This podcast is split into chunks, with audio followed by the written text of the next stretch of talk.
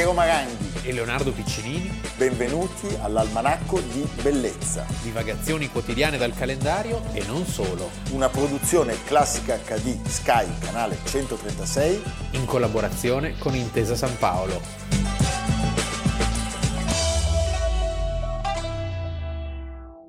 Comitetul Central al Partidului supune conferinței naționale spre dezbatere și aprobare măsuri de perfecționare a conducerii și planificării economiei naționale, a metodelor de organizare și conducere a vieții sociale, corespunzător noi etape de dezvoltare socialistă a țării, precum și principiile de bază ale îmbunătățirii organizării administrativ-teritoriale a României și sistematizării localităților rurale.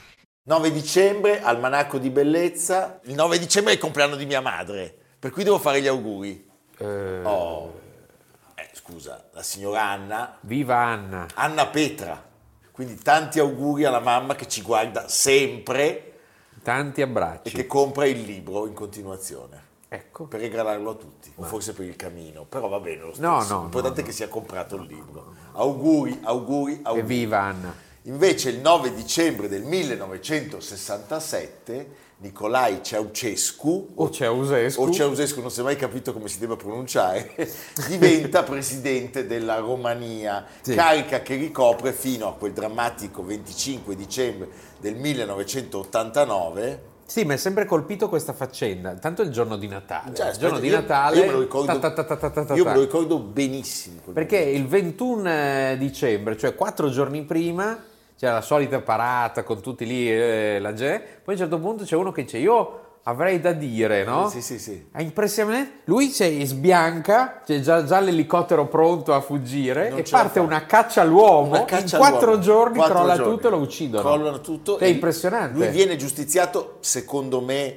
probabilmente viene giustiziato dai suoi numeri 2, Eh. 3, 4 che dicono qua l'unica possibilità di salvezza Sì, c'è il Liescu, tutti quelli lì. tu devi far fuori lui. Tutti in escu. Nescu, eh? viene giustiziato appunto dal suo popolo o dai suoi ex sodali per i crimini contro lo Stato e per il genocidio sostanzialmente compiuto in oltre vent'anni di una spietatissima dittatura. Sì, una sorta di Corea del Nord È europea. Questo, è questo, è una sorta di Kim Il-sung. Lui era il conducator. sì. Perché è Ne bello, aveva- per- è bello perché, tanti. è bello perché la lingua della Romania è un Eh, latino, un no? latino. Quindi Ma lo chiamavano anche l'architetto, Sì. il genio dei Carpazi. Il genio dei Carpazi No, il genio è dei mai. Carpazi è una roba. Il timoniere, l'uomo più alto, eh, il visionario, il titano. Mamma mia. Allora lui, pensate, si era fatto costruire uno scettro che era simile a quello dei re, dei re di Romania precedenti alla, alla Repubblica. certamente non era stupido, nel senso Oh. che lui attua questa politica di eh, un piede di qua e un piede Certo. di là, nel senso che sta col patto di Varsavia ma fino a un certo punto. Sì. E siccome a Occidente vale la regola, e in America vale la regola, la- il nemico del mio nemico è mio amico, e allora lui diventa improvvisamente... No, ma ragazzi, scusa, Sai posso che a Bologna, Ma- all'Università di Bologna, eh, dà una, consegna una laurea honoris causa in agricoltura, in agraria, non so, in agraria a Elena Ceausescu. Alla moglie, ma era mo- semi-analfabeta. quarta elementare, Sì. quarta elementare, ma la moglie aveva preso anche una, una laurea honoris causa a, a Londra. Vedi. E lui riceve l'ordine del bagno britannico, il famosissimo ordine del Il bagno, bagno, quando fai il bagno, quando ti fai il bagno e la Légion d'honneur. Cioè, questo era uno che aveva ottenuto dei riconoscimenti in Occidente pazzeschi. Parliamo di un uomo che ha eh, coltivato eh, in maniera veramente forsennata eh, un nepotismo senza limiti. Che era cresciuto partendo... Culto della personalità, Sì, oltre cresciuto partendo dal nulla, eh, figlio di contadini. Lui scappa di casa, Scappa di casa. era violento e sempre ubriaco. E poi sale di grado mh, sempre di più nella si Romania. iscrive nell'illegale Partito Comunista. Sì, ricordiamo che eh, al termine della seconda guerra mondiale l'ultimo re Michele I di Romania della famiglia Hohenzollern-Sigmaringen. Come sempre questi tedeschi non sapevano mai dove metterli. Figliavano, Eh, figliavano. figliavano, poi erano, erano tanti. Viene deposto nel 47 dai comunisti, è morto quattro anni fa sul lago di Ginevra, lasciando solo delle figlie femmine, per cui c'è una guerra interna a tutta la famiglia Hohenzollern, Sigmaringen e figli diciamo meno... Quindi Hohenzollern sono parenti dei prussiani. Sì, Sono è loro, un ramo, no, di cadetto. Sigmaringen perché siamo in Svevia, In Svevia, va un bellissimo castello a picco sul Danubio. Pensa che da lì, di fronte agli eccessi e alle efferatezze di quest'uomo, gli scrisse una lettera di complimenti molto ironica, chiaramente, e lui non solo la colse cum gaudio, ma la fece pubblicare dall'organo ufficiale del Partito Comunista, come se questa cosa fosse veramente seria e credibile. Sì, il partito che si chiamava prima dei lavoratori, lui ne diventa segretario dal 1965 e poi dopo diventa partito comunista. Il suo grande momento di gloria è il 1968, cioè fin da subito. eh, Un anno dopo la presa del potere. lui fa leva su due cose, su una sulla mh, tradizionale linea antirussa della Romania, come sempre i paesi, no? c'è sempre l'orso, l'orso russo eh, alle calcagna e quindi la Romania ha sempre avuto una posizione autonoma e quindi si fa leva su una certa equidistanza e d'altra parte e quindi eh, si- lui rifiuta l'intervento rumeno a soffocare la primavera, La di, primavera Praga. di Praga. e questa cosa lo rende subito un eroe. Ah, un sincero democratico. Un sincero democratico. Un sincero democratico. Era nato nel 1918, l'abbiamo detto, è una famiglia di contadini poverissimi. Allora, lui scappato di casa, Sposa Elena Petrescu. lavora nell'officina di un calzolaio e si iscrive all'allora Partito Comunista e viene subito descritto dalla polizia segreta come un pericolosissimo agitatore. Quindi capiscono subito che eh, hanno a che fare con uno che è, è- abbastanza, è abbastanza pericoloso, tra virgolette, è uno che entra ed esce di prigione in continuazione, inizia una carriera politica però che lo porterà pochi anni a diventare il leader assoluto. È il 39 l'anno, l'anno- l'anno del click con Elena Petrescu. Tremenda lei. Cattiva, Ci sono i più filmati, cattiva di lui. filmati di, questo- di questa scuola in cui vengono portati e poi fucilati. Lei era giardino. più grande di lui. E c'è lei che, lei che si agita, lui sta lì tutto Sì, sì, sì, impaurito con quest'aria da contadino, cioè un'aria molto... cioè non, è- non ha un physique du rôle adeguato al... beh, No, lei per pare che avesse un'ambizione irrefrenabile, si Sì. racconta. C'è questa storia delle scarpe in mente. Beh, quello è un classico. Come la, Imelda- Marco- come Imelda la Marcos, sì. Quando vanno in casa di lei trovano delle scarpe, ma delle scarpe, una quantità di scarpe, non so, Manolo Blahnik, eh, Jimmy Choo dappertutto e addirittura ci sono le scarpe con eh, i diamanti incastonati. Eh, Chissà, chissà che fine hanno fatto quelle scarpe.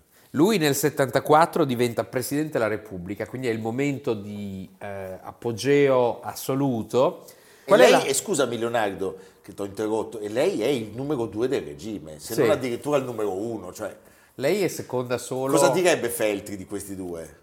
Frega stessa, niente, no, te frega lo dico niente. io, la stessa cosa che ha detto di Sallusti e della Sant'Anché, Rosa e Olinda. Anche se posso dirti che Sallusti ormai mi è simpatico. A me sta molto no, simpatico. ma veramente. Sì. Cioè, rispetto a- a- ai, ai mostri... Sallusti è ormai un, È, è- un- è uno statista. È uno statista. Sì. Possiamo dire che la sua linea, che riscuote molto consenso all'inizio Certo. nella popolazione, perché c'è questa autarchia, no? tutto deve essere prodotto Tutto eh, deve essere, deve in essere- Romania. Tutto deve essere con la U. Sì. eh? Dal- dalle scarpe da tennis all'elettricità. Eh, ordina la distruzione di 7.000 villaggi rurali, perché un po' forse perché eh, il ricordo Eh sì, della bisogna sua... sempre cancellare. Bisogna sa- questo, salto, questo salto verso la modernità a tutti i costi e sarà una cosa devastante perché l'agricoltura Prezzo- viene distrutta, centinaia di migliaia di contadini abbandonano le terre, C'è una linea, appunto, come abbiamo detto, eh, indipendente dentro il patto di Varsavia, ma con un piede fuori. C'è una linea filo-cinese, rapporti fortissimi con la Cina. Ricordiamo che già nel 49 la Romania era stato il terzo paese a, rec- a riconoscere la Repubblica Popolare Cinese. Quindi la Romania ha sempre avuto questo ruolo un po' ambiguo. Sì, mi, mi fa venire in mente un po' una via di mezzo tra l'Albania Sì. e la Jugoslavia. Sì. Eh? E poi, e poi c'è questo grande desiderio di salto in avanti, che è un po' come quello che succede in Cina, costerà morti, Sacrifici, lutti, disastri, l'obiettivo di crescita demografica. Gli abitanti sono solo 20 milioni, devono diventare 35. Hai capito? Eh, l'aborto viene proibito, l'obbligo di avere almeno 5 figli. Poi, e poi nel propo- 1900... A proposito di figli, scusa, Sì. non possiamo non ricordare il figlio Niku, tra i figli il preferito, Sì. c'è un contributo. Nadia, ricordo come fosse ieri il giorno in cui sei diventata la prima ginnasta a ottenere un 10, praticamente la perfezione. Come hai fatto a diventare così speciale? Ma non credo proprio di essere speciale. Uh, Penso di essere una persona come tutte le altre. Forse sono speciale per la mia mamma e il mio papà. Penso di avere un po' di talento e di aver avuto la fortuna di essere seguita da un allenatore eccezionale, Beller. La somma delle nostre capacità ha consentito di ottenere dei buoni risultati. Eh sì, Leonardo, lui ha avuto una storia con la splendida Nadia Comaneci, che abbiamo appena visto. Ma lui era secondo solo al conte Dracula per cattiveria, questo Niku. Cattivo. Tormentava Ma gli tu la- abitanti. ma sai la storia del portiere? C'è una finale in cui la Steaua Bucarest, che ha vinto una Coppa dei Campioni, vince contro il Barcellona e il portiere del Bar- della, della Steaua para un certo numero di rigori. Un tifoso del Real Madrid regala, credo, una Rolls Royce al portiere del- della Steaua. Questa Rolls Royce viene sequestrata da Nicu Ceausescu e a questo qui credo gli spezzino le dita, cioè una storia pazzesca.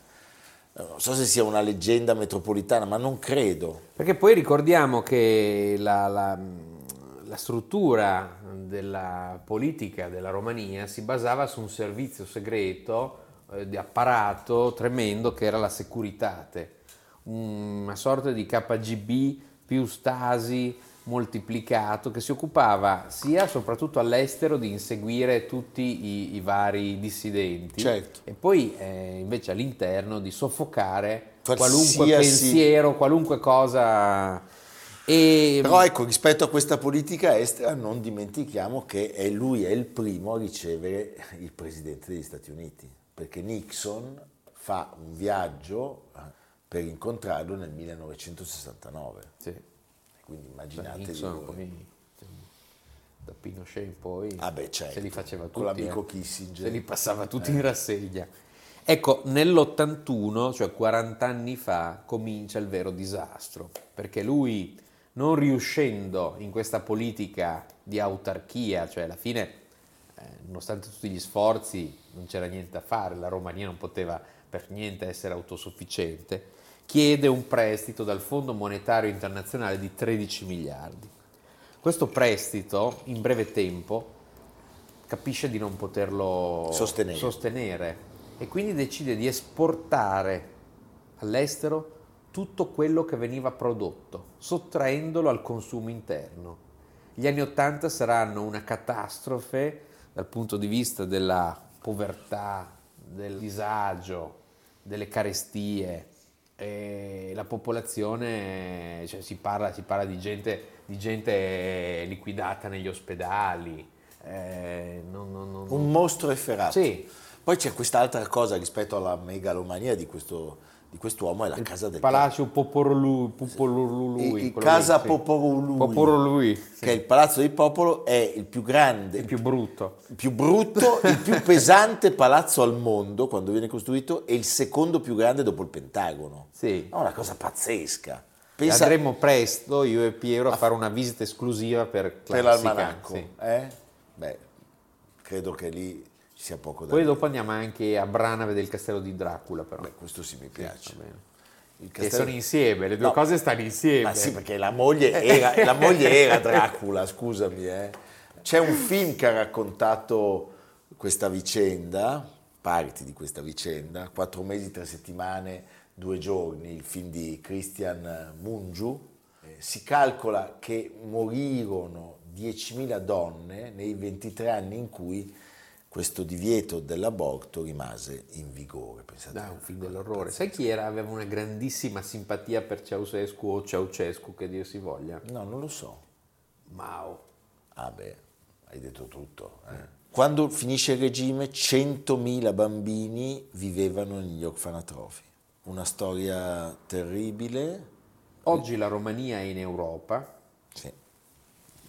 in Europa nella comunità diciamo. nella comunità europea, è in via d'adesione al patto di Schengen e quindi Tappe, ri- riemerge dolorosamente. faticosamente da questo abisso eh, nel quale era sprofondata, però è un, po', è un paese bellissimo, pieno di cose meravigliose, i monasteri della Bucovina, appunto la Transilvania, Sibiu, eh, grandi Sibiu. collezioni, c'è un bellissimo Antonello da Messina, cioè, ci sono veramente il Danubio, eh, è un paese straordinario.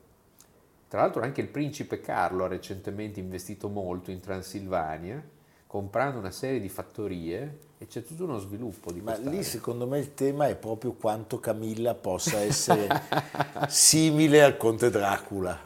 Eh, Camilla secondo me è cattiva come Elena, Elena, Elena Ceausescu. Petrescu in Ceausescu. Petrescu in Ceausescu. Sì. Senti Leonardo, però la Romania ci ha regalato anche Nadia Comaneci, Sì, gli sì. No, ma noi stiamo appunto preparando una puntata della Romania, Va bene, io però credo sia giusto far vedere al perché il pubblico. budget ce lo consente. Certo, Ecco. assolutamente. Una trasferta, raggiungiamo la Romania sulla schiena di un asino, uno solo in due, capisci? Pensa a questo povero asino. Che poi come sare- la fugha in Egitto. Ma no, ma saremmo costretti certamente prima di arrivare al confine di mangiarlo. Ah. L'asino lo accoppiamo e... e- Sul la- Danubio, La, sul famosa, Danubio. no, quella ricetta triestina meravigliosa, la schiena d'asino, Ah, eh, sì. hai capito?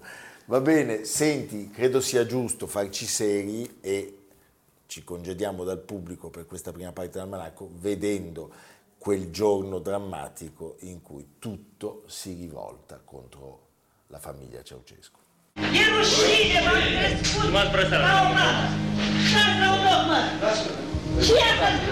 mâna, dați-mi drumul la mână. Dați-mi drumul.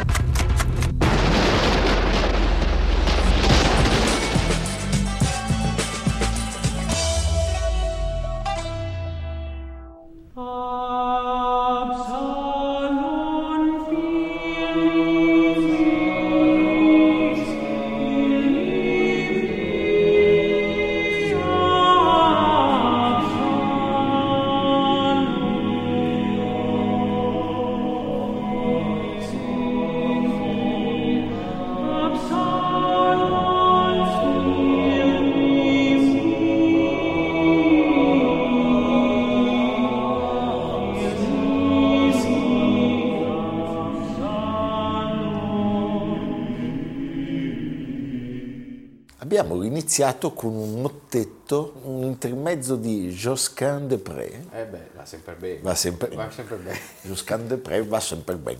Senti Leonardo, 9 dicembre 1641 muore a Londra, dove ormai è il pittore Il ritrattista più pagato d'Europa. Carlo I e quando andiamo alla National Gallery capiamo di che cosa stiamo parlando. Sì, un eh? attimo prima del zac. Zac, prima che al povero Carlo dico, è uno dei più grandi artisti fiamminghi, stiamo parlando di Anton van, Van Dyck, Van Dyck. nato a Anversa. città splendida, Sì, tra l'altro una delle città proprio che si erano aperte verso, verso l'Atlantico, verso dove è nata la borsa. Eh, Anversa era Spagna in quel momento, eh, ricordiamo. era Spagna, ma era anche una città molto ricca Sì. per i commerci. E poi in- rispetto all'essere spagnolo era sempre anche molto inquieta, Sì, diciamo. ecco. Lui era il settimo figlio di una ricca famiglia, di una famiglia borghese, il padre mercante di seta. Sì, e i commercianti di seta saranno i suoi più grandi sostenitori, da subito e per sempre. Eh, lui ha una grande fortuna, una grande fortuna sia di committenza sia di bravura sua E di incontri. e di sostenitori. Sì, e poi sai, quando incontri nel 1618 un signore che si chiama Rubens, Sì. come dire, già vedi delle cose che possono servire per il tuo futuro, eh? possono fungere da ispirazione. Però già quando lavora con Rubens si distingue perché è un virtuoso, eh, aveva una grande velocità di esecuzione, poi è veramente uno che, che capta tutto quello che lo circonda. Lui nasce nel 1599, oggi ne parliamo perché il 9 eh, dicembre del 1641 muore a soli 42 anni. 42 Ci anni. lascia una quantità infinita di opere Tantissime. molte soprattutto nella parte finale eseguite insieme ad aiuti. Certo, e poi soprattutto è, è veramente trasversale la sua presenza nei musei, Sì, cioè lo trovi sì perché lui accontentava perfettamente il desiderio di visibilità, di riconoscenza, di grandiosità dei suoi committenti. beh, perfetto. Addirittura era così, è sempre stato ricco, nato ricco, vissuto ricco, metteva a disposizione dei suoi clienti che venivano a farsi ritrarre da lui le sete per poter posare. Quindi ti, ti costruiva tutto lo, tutto lo studio, tutta la, no, come un fotografo, Sì, come sì. un grande fotografo. Faceva il set. set, Faceva il ecco, set. il set. Quindi diciamo che all'inizio è collaboratore di Rubens e già lì appunto si fa notare. E poi nel 1621, Oltre- cioè 400 anni fa, prima O- fa, un, Oltre ad andare a Londra, cosa combina? fa un breve blitz a Londra e poi comincia questo giro in Italia che lascerà tantissimi, tantissimi ricordi. Vive prevalentemente a Genova, A Genova. ma gira molto. Per- lavora per gli Spinola tra gli Lavora altri. per tutti, cioè a Genova c'è una situazione mh, particolare. L'aristocrazia genovese aveva rinunciato a qualunque ambizione di tipo feudale, era diventata ricchissima e prestava soldi a mezzo mondo. Questa ricchezza e questa opulenza pazzesca si vede oltre che nei palazzi che ancora oggi esistono, nella quantità di ritratti che raffiguravano le grandi famiglie. Siamo in via Garibaldi, mentre, mentre ti ascolto sto passeggiando. Balbi, Certo. Cattaneo, Giustiniani, eccetera. E lì ritrae le grandi famiglie che, che tutti conosciamo, Certo. no? i grandi ritratti che prevalentemente sono in giro per il mondo. Cioè, A Washington ci sono dei quadri meravigliosi e qualcosa è rimasto anche a Genova. E poi nel 1626 torna ad Anversa e questo è un periodo per lui molto molto intenso, dove ritrae altri mercanti, che sono i mercanti delle Fiandre, cioè una borghesia mercantile eh, molto prospera. Tra l'altro, ricordiamolo, se voi andate ad Anversa oggi, ci sono dei mercanti ancora, Ancora, che commerciano peraltro delle pietre molto C'è il- preziose. il più grande mercato mondiale del diamante. Del diamante. Sì, e ci sono delle cose meravigliose da vedere ad Anversa. Sì. Tra, tra tutte il museo Plante Moretus, che è uno dei più grandi musei sulla stampa, perché c'erano le più grandi stamperie allora d'Europa. E, e poi l'ultimo periodo, che è quello inglese del 1630, dal 1632 alla morte, quando va in Inghilterra e diventa pittore ufficiale del re. Sì, lui di Rene aveva visto anche un altro, non è Lorenzo il Magnifico chiaramente, ma da- a Firenze aveva lavorato anche per Lorenzo de Medici, Certo. pronipote diciamo, che era molto appassionato, appassionato d'arte. Per lui è fondamentale questo viaggio in Italia eh, perché in Italia studia i grandi del Rinascimento. Al British Museum c'è un bellissimo suo taccuino di schizzi dove si vede lui alle prese con le grandi opere che, che vedeva. In particolare è Tiziano. Ecco, perché quello che stavo per dire, cioè quello che gli piace di più di tutti è Tiziano. Lui è una sorta di erede, Di erede. morale e materiale anche. È come se- da Carlo V a cavallo eh, di Tiziano Sì. arriviamo a Carlo I. A Carlo I sempre a cavallo. Sempre a cavallo, alla National questo Gallery, alla sì. National Gallery quel quadro Sì. che tutti abbiamo in mente. e a caccia al Louvre. E se, tra National Gallery e Louvre c'è una quantità di Van Dyke eh, impressionante. E Tiziano gli dà quei meravigliosi colori, cioè questa, questa capacità di, di sedurre attraverso dei ritratti che sono come dei meravigliosi pavoni.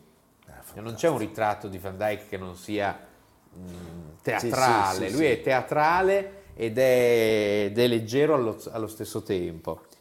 Poi nel secondo periodo, quando appunto torna ad Anversa, c'è un'enorme rivalità con Rubens, che a questo punto non è più solo il suo, ma- il suo maestro, ma è Ma anche il rivale il ed è anche un po' invecchiato rispetto a lui. Pensa che Rubens è più vecchio di eh, 20 anni e muore però un Il anno sopra- prima di lui. Ah no, ecco, muore un anno prima, solo un anno Muore un prima. anno prima di lui, ma giustamente perché lui muore giovanissimo. Lì, con la rivalità con Rubens, gioca appunto questa leggerezza che lui ha, ha imparato eh, e, e questo colore che ha un successo enorme. Lui è più veneto dei veneti. È stupendo. Si arriva d'accordo. fino a dei capolavori come il Rinaldo Ermida, di cui ci sono varie versioni, ce n'è una al Louvre, eh, Renault, Renault eh, e E 1630, Armid. che è un quadro ricchissimo di vegetazione, sembra un secolo, sembra già rococò, perché è tutto così vaporoso che incanterà generazioni di pittori. Possiamo Cioè, dire che a lui, abbiamo detto di Tiziano, ma anche Tintoretto lo colpisce molto. Ma tutto questo mondo Ne- iperdecorato. Sì, e poi le luci. Sì, sì, sì, lui è un, eh, è un grande scenografo. Appunto, Manet vede il Rinaldo Ermida e, e ci fa un acquerello che è conservato sempre al Louvre, mentre il quadro eh, oggi è al Louvre perché fu portato dai francesi, dalla rivoluzione france- dai generali ri- rivoluzionari 1795 al Louvre e mai più eh, richiesto dal governo delle Fiandre. E poi c'è l'ultimo periodo, che è quello londinese, che è una produzione vastissima, oltre 400 opere. Ma quindi anche una grande bottega. Una grande bottega, sono quasi tutti ritratti. È molto importante questo momento, sia quello genovese, come abbiamo detto, sia quello londinese, perché lascia un, un segno eh, che va avanti per tantissimo tempo. A Genova verrà imitato molto, tutta la pittura dopo di Certo. lui, a, a- a decine e decine di artisti, si rifà ai suoi colori, a questi rossi, a questi viola meravigliosi. E in Inghilterra cambia completamente il gusto. Ci fu una mostra un po' di tempo fa che metteva a confronto la produzione ritrattistica pre, Pre e post. pre e post. In Inghilterra sono sempre stati degli stranieri a imporre il gusto dei ritratti. Pensa a Holbein, quanto Certo. ha cambiato.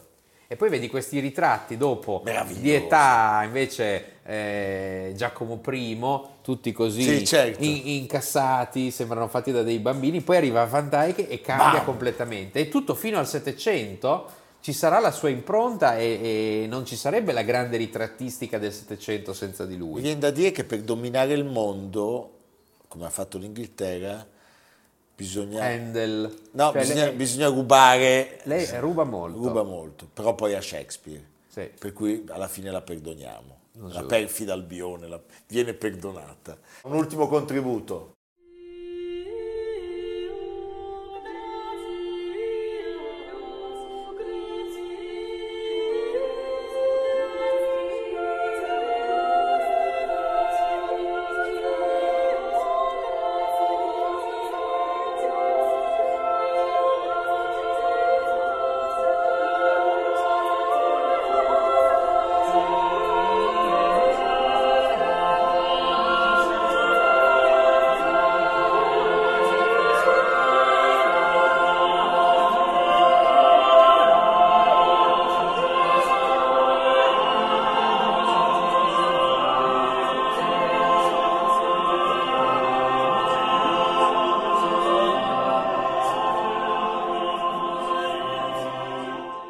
Leonardo, senti, se tu dovessi suggerire al pubblico e anche a me un Van Dyke, io ho visto una mostra bellissima a Milano un po' di anni fa a Palazzo Reale, un Van Dyke da andare a vedere in Italia, dove ci manderesti?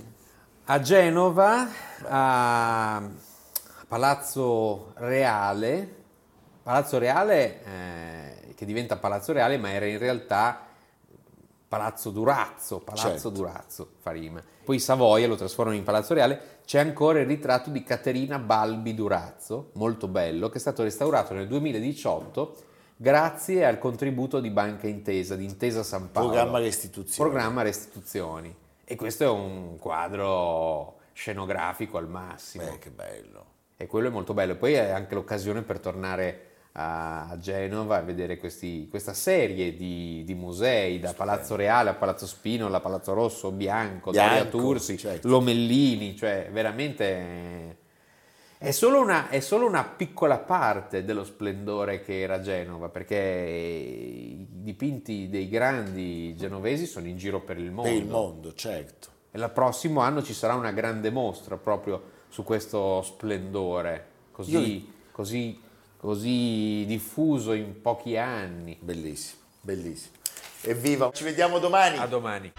Almanacco di bellezza a cura di Piero Maranghi e Leonardo Piccini. Con Lucia Simioni, Samantha Chiodini, Silvia Corbetta, Jacopo Ghilardotti, Paolo Faroni, Stefano Puppini. Realizzato da Amerigo Daveri, Domenico Catano, Luigi Consolandi, Simone Manganello, Valentino Puppini. Una produzione classica HD, Sky Canale 136 in collaborazione con Intesa San Paolo.